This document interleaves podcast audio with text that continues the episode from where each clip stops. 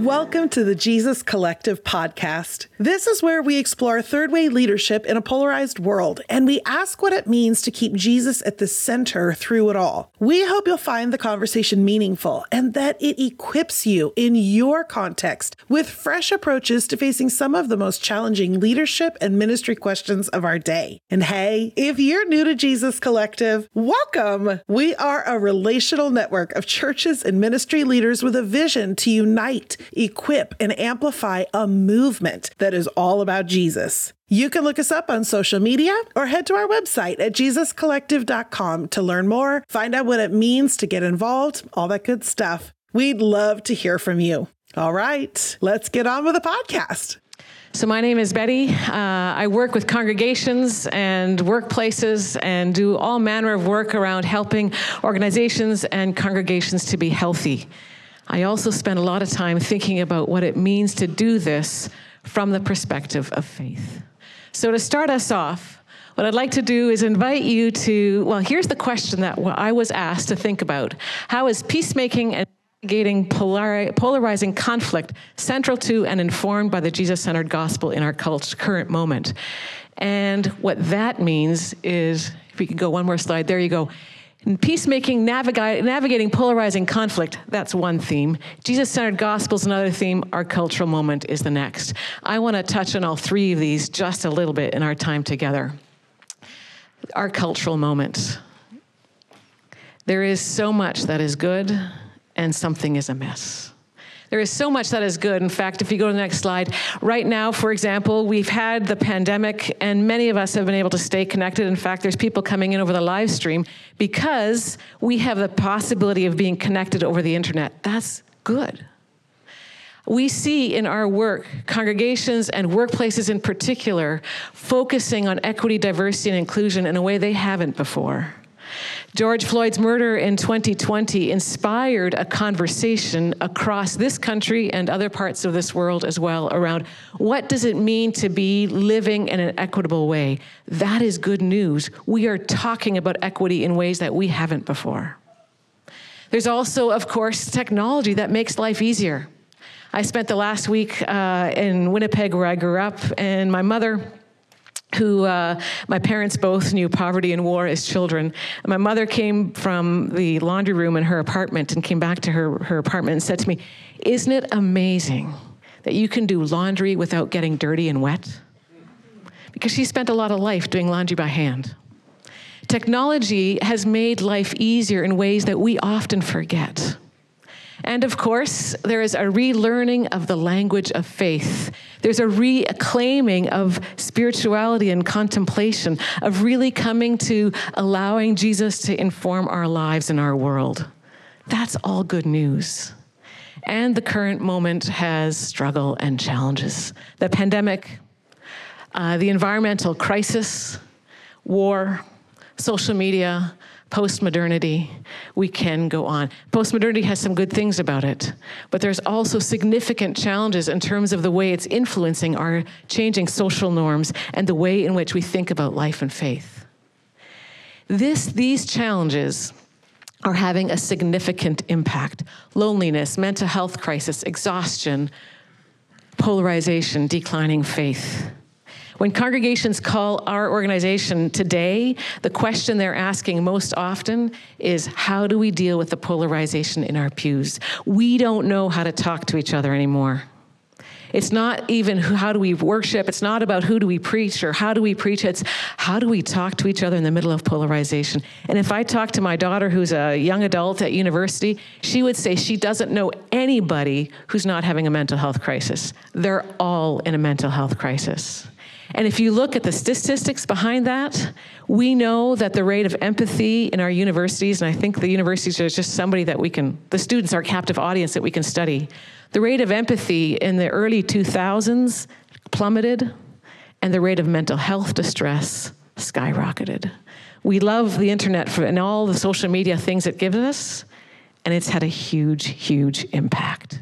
In fact, if you look at social media, it began with such promise it began with such promise. If you look at the, the media that was written, like the articles that were written about the social media way back in the early 2000s, it was so exciting. We could be connected with one another And it meant that we had the illusion that we would now understand each other. If you think about the um, translation apps, in fact, somebody just this week was telling me about how he had been trying to have a conversation with uh, somebody from another part of the world, and they just used uh, Google Translate, and they just translated back and forth, and it worked.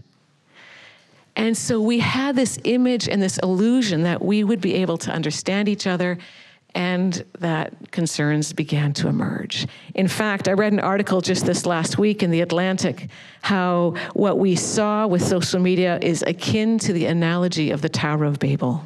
We thought we would all be able to speak the same language, and instead we've all been scattered into our corners. We know, for example, that the first concern that emerged was the trauma of having your life on display. Mental health distress began almost simultaneously. I mean, mental health distress existed before social media, but it skyrocketed simultaneously with the dawn of Facebook. So there's a trauma associated with having your life on display, uh, and there is a trauma associated, there's trouble, we know, because the way in which those devices are wired they change the brain wiring and they are the pings, you know, the pings you get with your devices. It causes addiction, a social media addiction, but there is more. And we know that this device that so many of us have, we all have really, is also associated with the words senator subterfuge. Or what I mean by that is we know that there's a lot of false news out there a lot of false narratives that are being, well, we know just now, even with the war in Ukraine, how is the how is this how is um, the news that's being sent around the world from different parts of that conflict influencing how we see what's happening there, including some of the false narratives that are emerging from Russia. We know that, and I'm just picking on social media as one example. There is this sense of the Tower of Babel that we had this optimism. We were going to get there. We were all going to understand each other, and now we're in our corners, and we are more polarized than ever before. We are polarized over masks, over vaccine mandates, over how to whether we're going to be affirming or not in our congregations. That's a huge one for churches at this time. We're polarized over whether we should invest in equity or not. We're polarized and we're exhausted we are profoundly exhausted. And so the question that for us is what is the word of good news? What is the gospel in this time? What is the gospel of this time? What do we do? What do we do? I wonder if you're exhausted.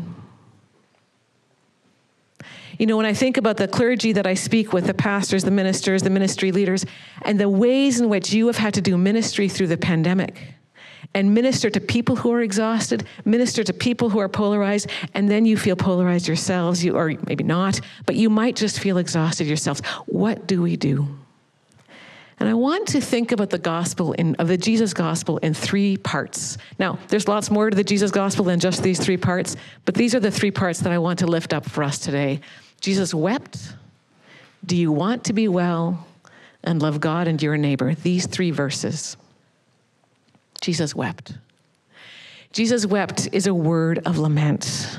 And I wonder if what we need to do is come first to the time that we're living in and come first to this time with grief and lament. You know, in our North American context, we have a real impulse to think about we're getting better, we're getting better, we're getting there. There's wisdom in starting with lament. The Psalms have lament. Jesus comes into Jerusalem. He comes in riding that donkey, and he comes down the Mount of Olives, and he looks at the city and he weeps. And he says, If only you knew the things that made for peace. I wonder if Jesus was among us or in any one of our congregations today, what would Jesus do? Or if he was sitting with some of your people who are suffering, some of your young adults who are suffering with mental health, some of the people who are coming out of Ukraine in war. My hunch is he would begin by saying, This is not good. And he would weep with us in our suffering. And then, with a heart of, full of compassion, he might say to us, If only you knew the things that made for peace.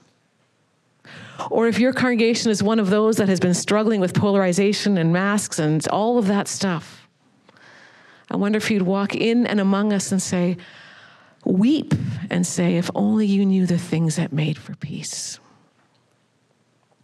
But it doesn't stop with lament. Jesus does more than weep. He asks the man at the pool, right? The man who's been waiting for 38 years. He asks, Do you want to be well? I love this question. I love this question. It's a question that I ask congregations. Congregations come to us, come sometimes come to us and say, "Can you help us to renew?" And the question that I ask is, "Do you want to be well?" Do you want to be well? I also have people who come to us, we also do mediation and conflict resolution work and say, people say they want to have a resolution with the person they're in conflict with. My question is, do you want to be well? Do we want to be well? Because as much as we like to say we want to be well, we are often addicted to our unwellness. To be well, there is so much that we have to give up. I often, I, I think that one of the most hard, difficult things around the Jesus gospel is the invitation to be honest with ourselves. Do we want to be well? Because if we're honest with ourselves, there's quite a bit that we will be asked to give up self indulgence. If you think about the climate crisis, I know lots of young adults, university age right now, who don't, aren't sure if they should have children. And the rest of us are flying around the world. When will we give up our self indulgence? Or, you know, I'm thinking back to uh, the um, during the early 2000s when George Bush was looking for weapons of mass destruction in Iraq. And I listened to a sermon at the time, and the, ma- the pastor said, Our real problem is weapons of mass distraction. Because we're so busy being distracted by all of our entertainment of various types that we don't have time to be honest with ourselves do we want to be well? Or our self righteousness, or our inclination to shut out the news, and I can't do it. And there, I can't always do it either, to be fair. But we want to shut out the news, we want to shut out the pain in the world, and just be well in our own terms. But the question, do you want to be well, is a question not only whether we want to be well individually, the gospel, as much as in, the, in our context here in North America, it's very personal, and it's good, it's good that it's personal. There's a personal piece to the gospel. But the gospel in, in the Old and New Testament, the good news in both of those testaments, is always collective before it's individual. Do we want to be well is for the collective and not just for us alone. So if I want, if I, if my answer to wanting to be well is yes, how am I being transformed, not just for myself, but how am I being invited to be transformed for the community as a whole? But then there's one more, that third piece of the Jesus gospel, which is love your love the Lord your God with all your heart, soul, mind, and strength, and love your neighbor as yourself. When we say yes to wanting to do well, be well, we are invited into action. There is a task. And this task, I would say to you, is more complex than we often realize. If you look at the grammatical construction of loving God and neighbor, that passage in Luke, now in Matthew and Mark, it's a little bit different. But in Matthew and Luke, when you look, sorry, in Luke, when you look at that passage, to love the Lord your God with all your heart, soul, and strength, and your neighbor as yourself, if you look at the Greek, to love God is to love your neighbor. To love your neighbor is to love God, period. You cannot love God and not love neighbor. You cannot love neighbor and not love God. That is one construction. It is one breath. It's one action. If we want to be well, we have to love both God and neighbor. And that's hard. Here in Canada, we've had lots of polarization. If you think about the uh, trucker convoy in Ottawa, you think about some of the polarization in our congregations. I know our American brothers and sisters who are here, you've had that same dynamic in different ways in the US. And our temptation is to go to judgment, hatred, all of that stuff. Loving God is loving neighbor, loving neighbor is loving God. And it gets more complicated than that. And the way it gets more complicated than that is if you look at the grammatical construction, It says, and love, love the Lord your God with all your heart, soul, mind, strength, and love your neighbor as yourself. It's not love your neighbor as much as you love yourself. It's not loving your neighbor as though the neighbor is yourself. It's loving the neighbor as yourself. The neighbor is you, you are your neighbor. You are your neighbor, the neighbor is you. You see, if I love my neighbor, I love myself. If I love myself, I must love my neighbor. Because, and this is complicated, if you look at the history of Christian, the Christian contemplation, the Christian spirituality, the wisdom that we see there is that the difference between me and you is a little bit of an illusion. I mean, clearly, we, we, you just look around the room, we don't look alike. We are definitely not the same. We can see that. We're definitely not the same as each other. And and it was in the talk that was given just before mine. When we breathe God into ourselves, when we breathe the Spirit of God into us, the Spirit of God that lives in me is the same Spirit of God that lives in you. You and I are more one than we realize.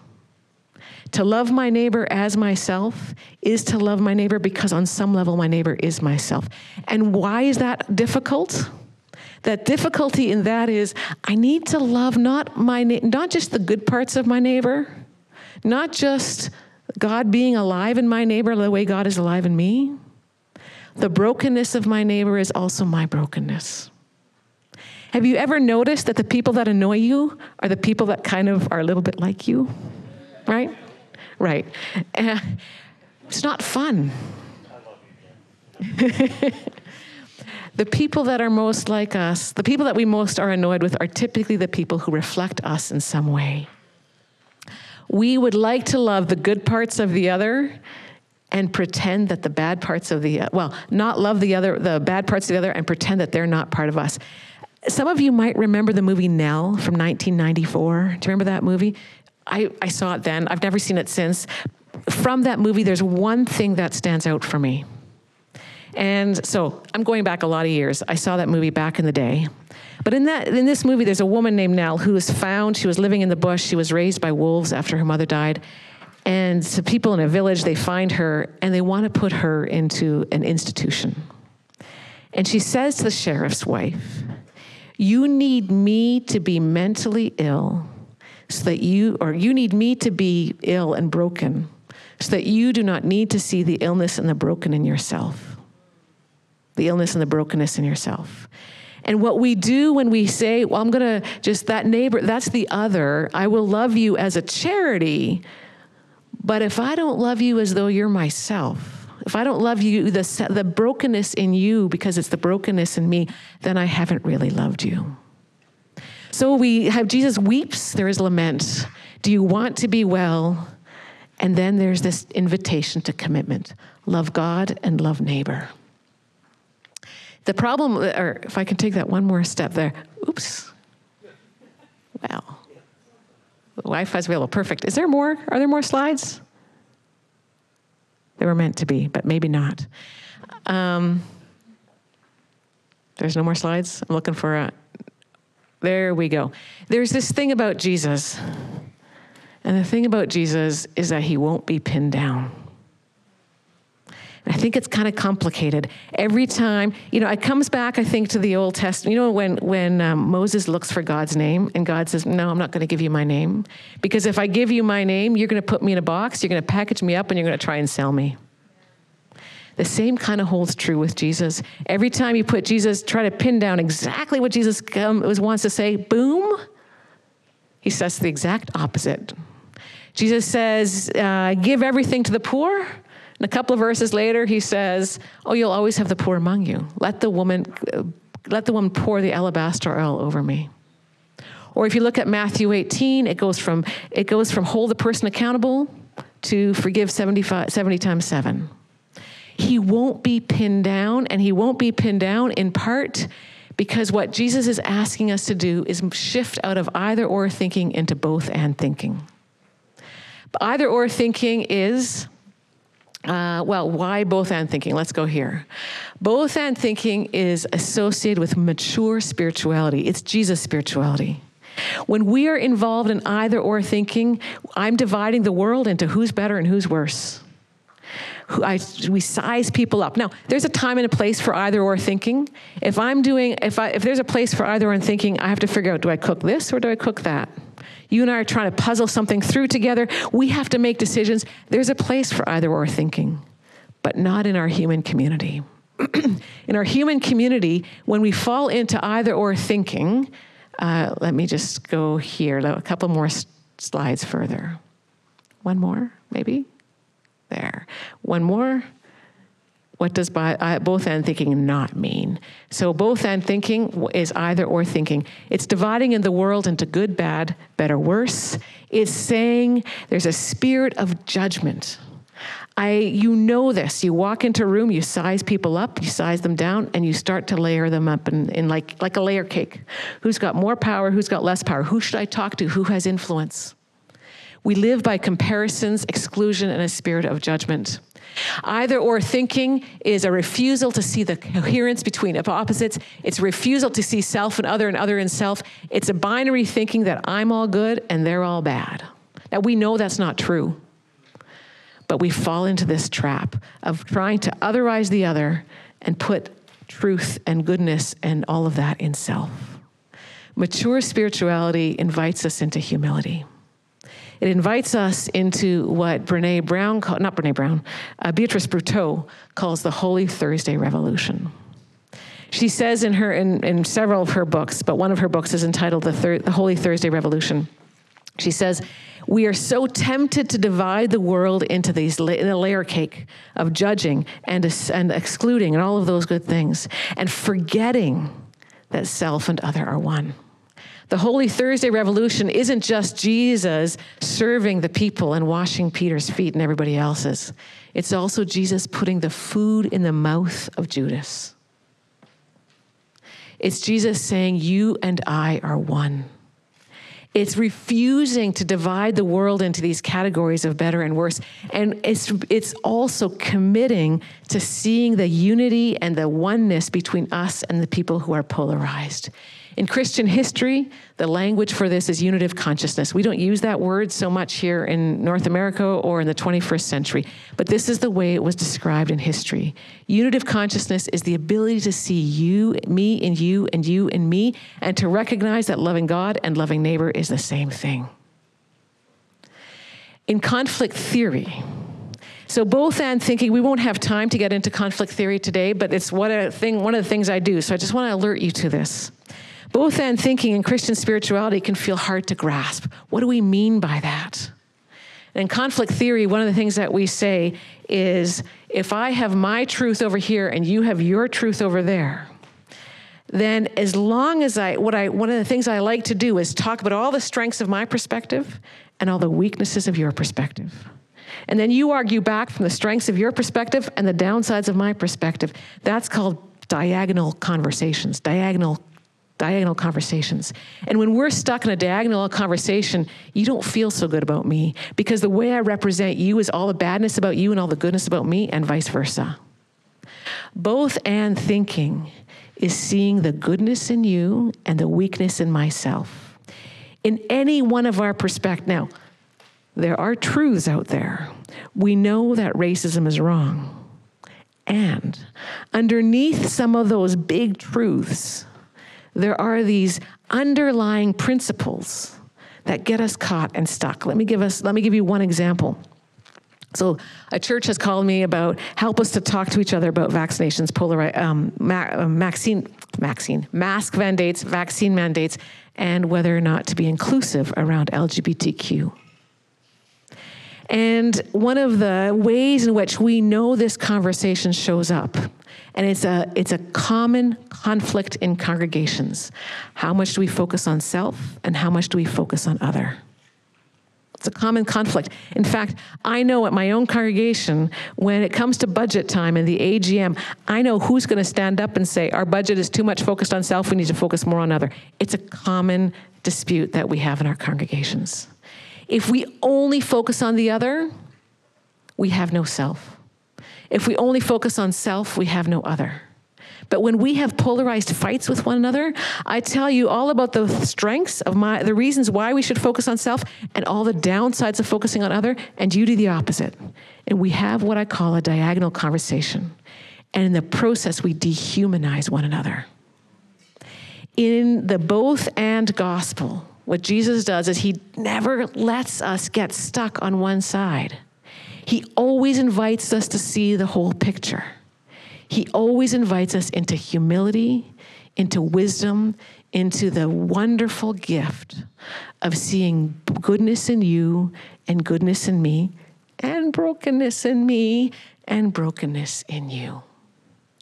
And so when we think about both and thinking, we are invited into this gospel message love God and neighbor, love neighbor and self. It is all one love. It is all one love. And so we want to think about now, as coming to closure, this Holy Thursday revolution. What would it be like for the Jesus Collective to lean into a Holy Thursday revolution?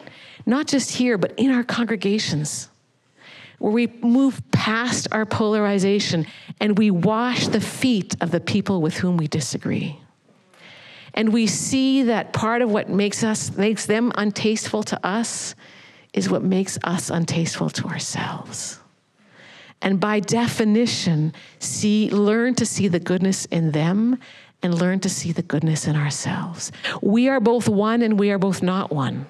You and my, your salvation and my salvation, they are inextricably bound together. We can't do this task of being Jesus people alone or just for ourselves. It has to be the community together. It has to be the community together.